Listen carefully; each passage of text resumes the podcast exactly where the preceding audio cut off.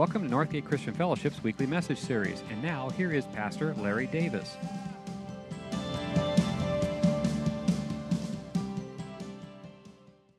So uh, his hands have began to cramp as he's been holding onto this pickaxe for hours, working the field. And uh, he takes a moment of pause and break, and he sets down the pick and admiring the line he's been working on for the last few hours. His little boy is sitting right there beside him not as much help as they're just throwing rocks and dirt clods and messing around, just being with dad.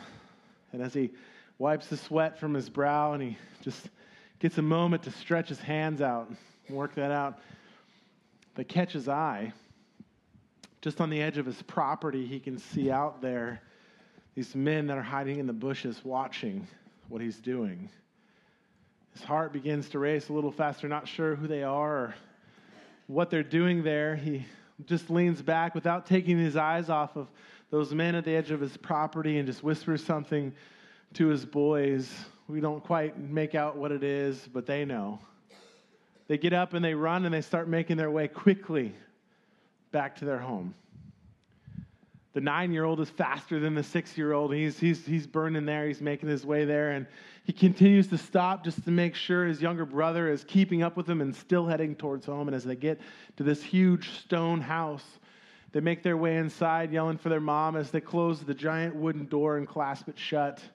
They go to her and tell her what's going on. And it's not often we see dad alone, not working out there in the field, but in this moment, he is alone. They, she scoops them up and takes them down into the basement, and they huddle there together to wait for what's next, what's going to happen. And as he's sitting there by himself, watching these men that are spying on him, he slowly reaches down to pick up that pick. It's used for work. He'll use it to protect his family in this moment if he needs to. His heart is still racing, wondering who they are, what they want. And as they slowly kind of make their way up, he counts two, four, ten. There's 12 of them. Now, 12 against one, the odds aren't that great, but he doesn't care. It's his family, it's his property, it's his farm, it's his home. It's everything he's worked for, it's everything he has. And they slowly begin to walk along the edge of his property in the bushes, off of the pass, out of the crowds, away from the people, away from the main city. And as they make their way through there, they kind of give the international sign like, it's okay. We don't want anything to do with you. This hasn't really made his heart slow down at all as he's still just keeping his eye on them the entire time. He watches them go up along the creek out of the view of most people around, just where it just does a little dog leg over around that little hill. And farmer after farmer after farmer will continue to have the same kind of encounter, wondering what's happening on and who are those people that I just saw. This brings us into the story we find in Numbers. See, there was a group of people, the Israelites. They've gotten out of Egypt and they're preparing to enter what's called the promised land. This picture that's been given to them of life and what it's supposed to look like, this freedom, a place to call their own, of land filling with milk and honey. And what's happened is they've selected 12 and sent them in ahead to discover and see what this land is about, to see what's in it, to see what it's made of, who lives there. Is there places that are fortified? What people are there? Does the fruit good? Is the uh, soil good? They're going to see what this place is all about. You, this picture that's been painted for them. So many times we get ideas of what pictures look like in our own head of what freedom looks like. How many of you guys uh, have had one of these growing up, right?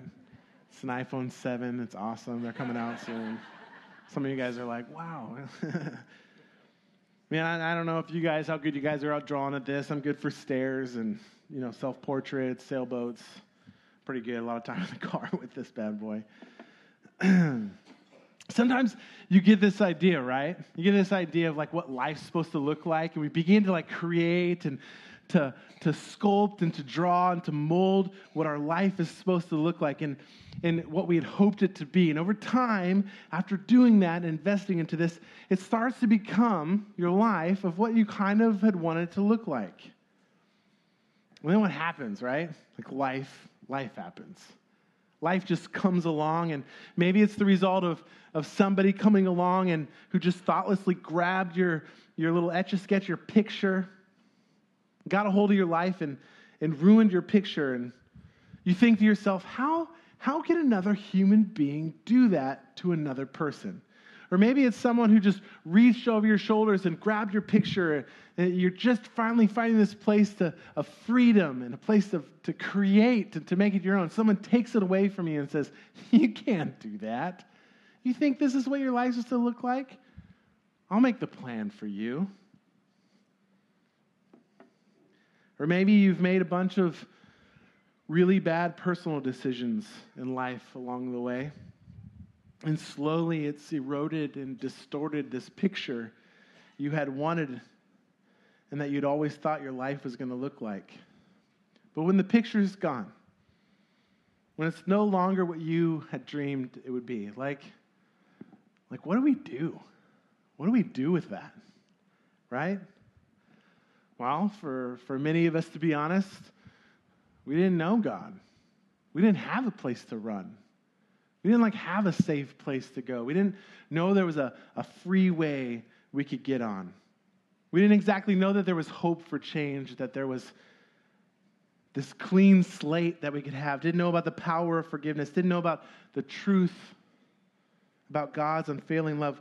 We never heard God say to us, I know have, I know the plans I have for you of hope and a future.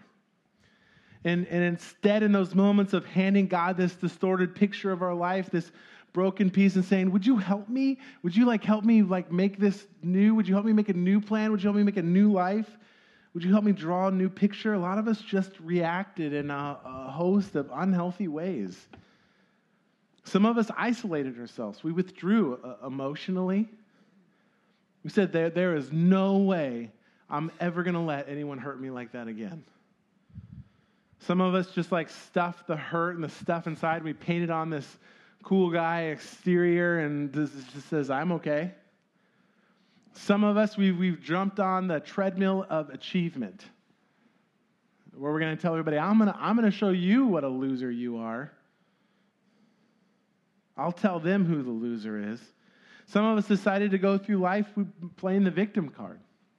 So when anything ever goes bad or not the way we wanted it to, we had somebody else to blame. Some of us went the direction of extreme people pleasing. We've become approval junkies and we allow other people's view of ourselves really paint and define the picture of what our life looks like.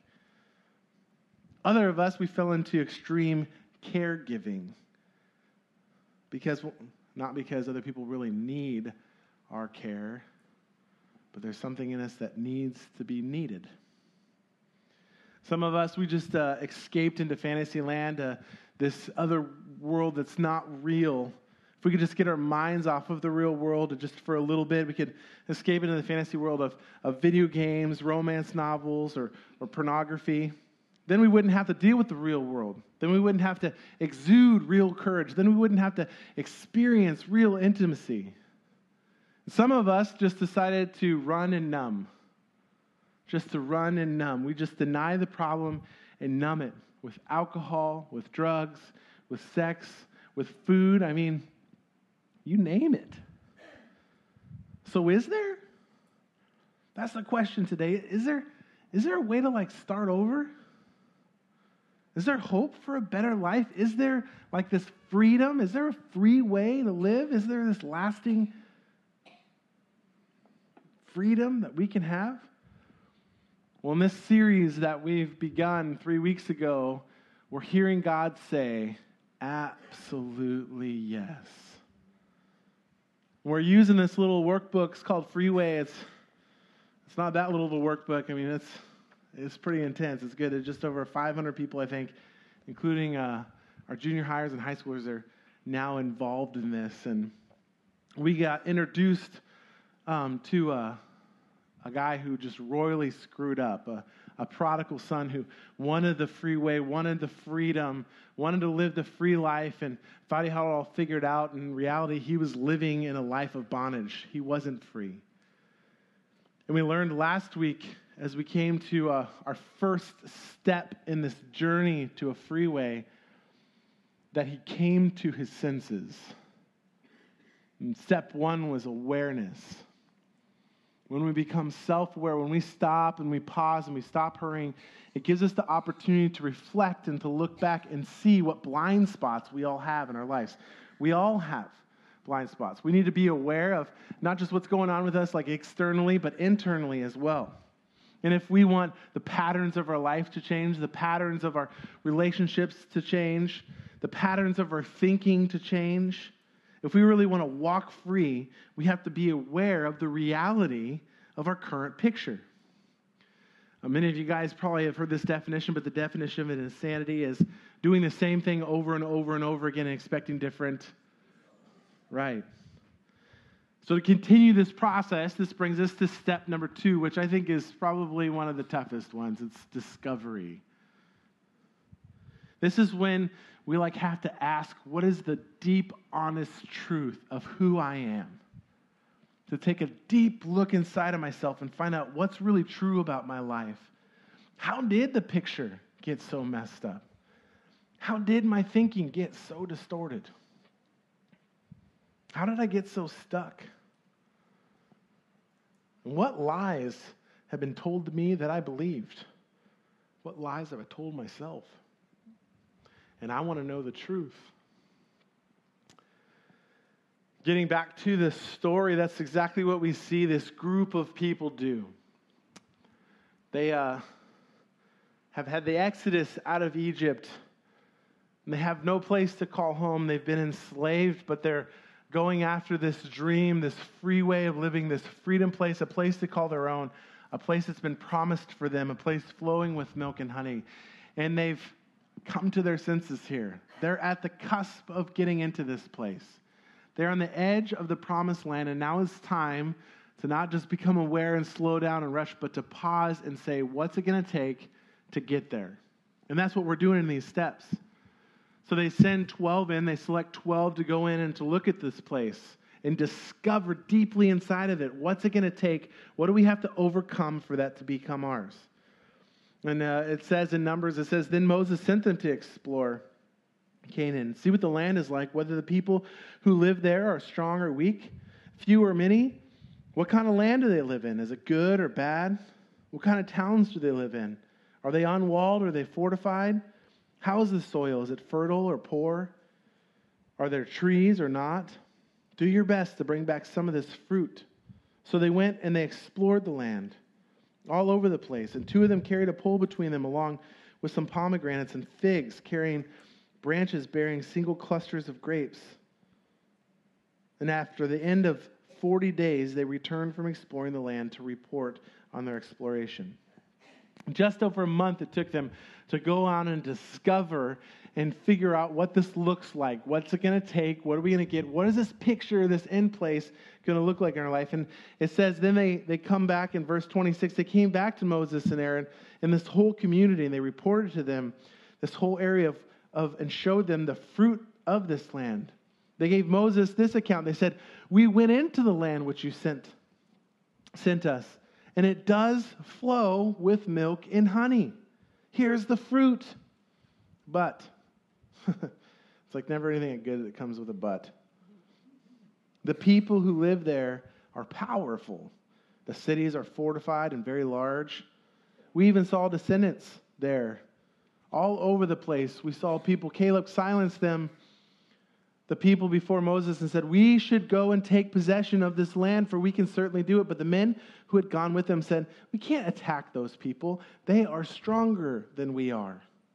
And they spread this word of a bad report among them about the land that they explored. They said, The land we explored devours those living in it. All the people we saw there of great size. We seemed like grasshoppers in our, in our own eyes, and we looked the same to them. The reason this is tough is because so many times when we can slow down and we can, we can come to our senses and we can become self aware of what our blind spots are, and we begin to truly look and discover what the root of that is that's causing us from having this picture that's been given to us, this idea of freedom, is because many times we look at it and it's giants in our life. And we look at those things that are deep inside of us and we say the same thing. This is devouring people. This has devoured me. I can't do this. Yes, I can see the picture off in the distance. I know if I could just work through it, but we can't do it. And you start to talk yourself into this idea that I, I, can't, I can't do this. And so it continues to say that that night all the members of the community they raised their voices and wept aloud. They grumbled against Moses and Aaron, and the whole assembly said to them, If we had only died in Egypt or this wilderness, why is the Lord bringing us to this land only to let us fall by the sword? Our wives and children will be taken as plunder. Wouldn't it be better for us to go back to Egypt? And they said to each other, We should choose a leader and go back to Egypt. Man, how true is that? That when we start looking at the big giants in our life, the big things that are keeping us from this freedom, the picture that was promised to us, that can be given to us, it's ours for the taking, that so many times we stop and we say, This is too hard. And we say, We should just go back because at least there I'm comfortable in my own misery. I've like found what that looks like, and I can just deal with the blurry lines, with the stuff and the junk of life, and I can just sludge through it. That's a difficult place to be in. Continues on to say that then Moses and Aaron fell face down in front of the whole community there. Joshua son of Nun, and Caleb, they were both among those who had explored the land, tore their clothes, and said to the entire community, The land we passed through and explored is exceedingly good. If the Lord is pleased with us, he'll lead us into that land, a land flowing with milk and honey, and he'll give it to us. Only do not rebel against the Lord. Do not be afraid of the people of this land, because we will devour them. Their protection is gone. But the Lord is with us. Do not be afraid of them. Friends, uh, it's a key ingredient to this puzzle as we take these steps in discovery is that when we're wanting to go back to our Egypt and our comfortable misery, and we're looking at these things, we have to continue to remember that God has promised you freedom, that God has given you a free way to live. Twelve guys went in. Ten came out and said, We can't do this.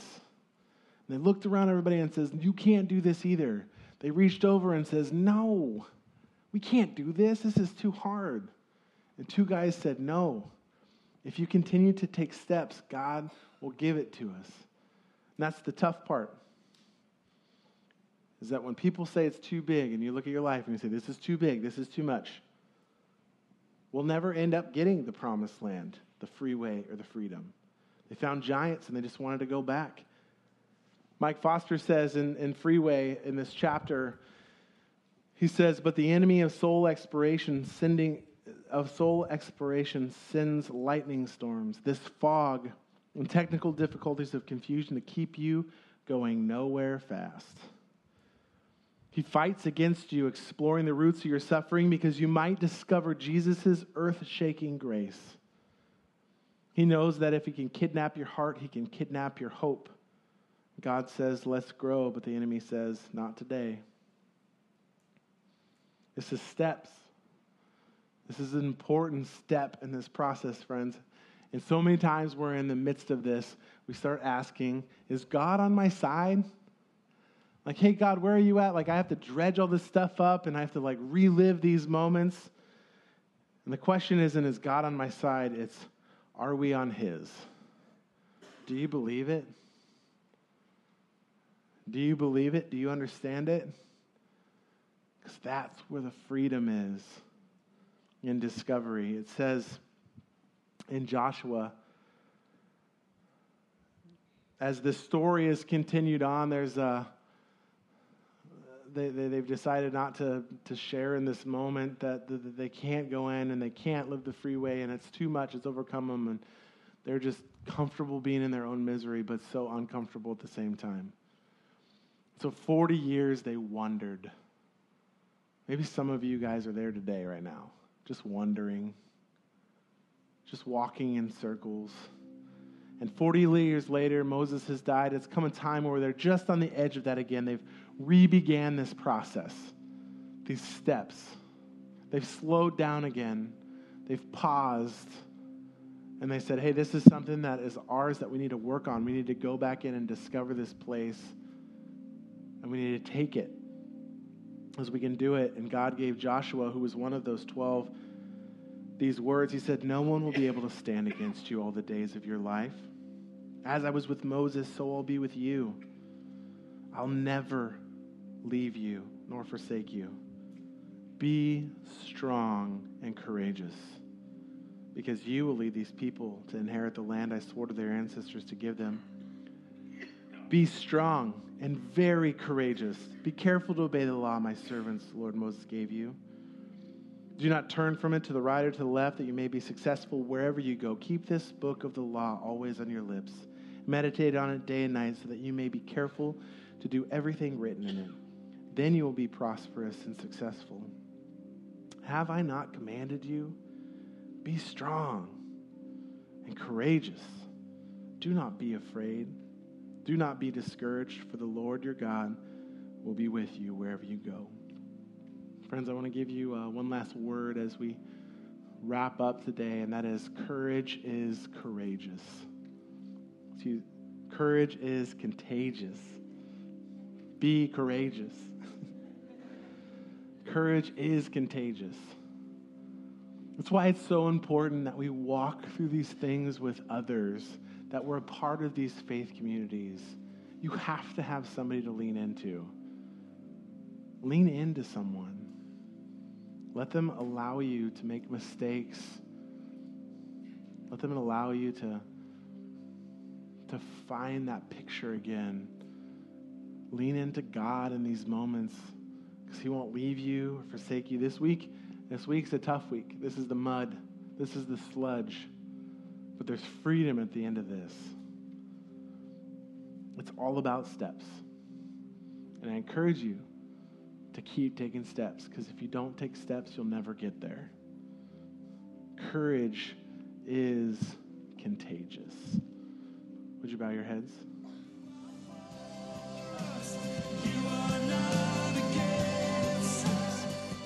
Thank you for listening to this week's message. We trust that you'll join us again soon for another uplifting message from Northgate Christian Fellowship, located in Benicia, California.